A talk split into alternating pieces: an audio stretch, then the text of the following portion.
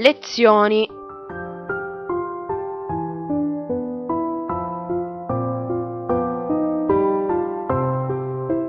Programma di approfondimento letterario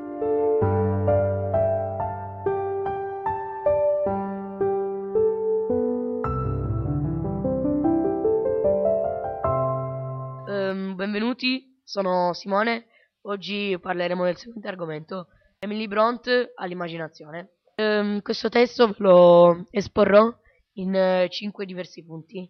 Il primo sarà l'amica immaginaria, il secondo il cielo immacolato, il terzo la fantasia, il quarto il mondo, il quinto i sogni. La poetessa in questo testo racconta che lei arriva a casa dopo una giornata stremante di lavoro e c'è questa sua amica immaginaria che gli confida tutti i problemi che ha avuto nel giorno e mm, vanno nel, nel suo mondo immaginario dove sono le sovrane indiscusse.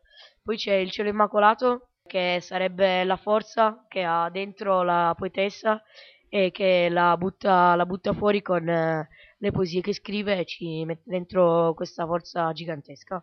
C'è, abbiamo la fantasia, c'è la fantasia al numero 3. Grazie a questo, questo elemento la poetessa è riuscita a creare il suo mondo immaginario con eh, tutto, tutto quanto, la, la sua amica eh, riesce anche a comporre tutte le sue poesie. Poi c'è il 4, il mondo, che in questa poesia ci, ci sono due, due mondi, quello reale e quello immaginario de- della, della poetessa.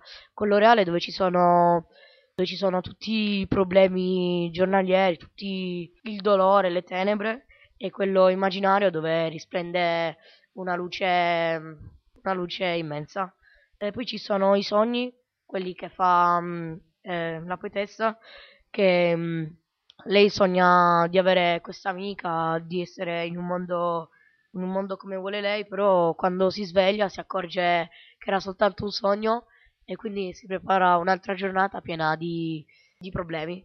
Ehm, adesso facciamo un riepilogo, abbiamo visto i cinque punti principali di questa poesia, che sono Amica Immaginaria, Cielo Immacolato, Fantasia, Il Mondo e i Sogni. Spero vi sia piaciuto, eh, alla prossima, arrivederci.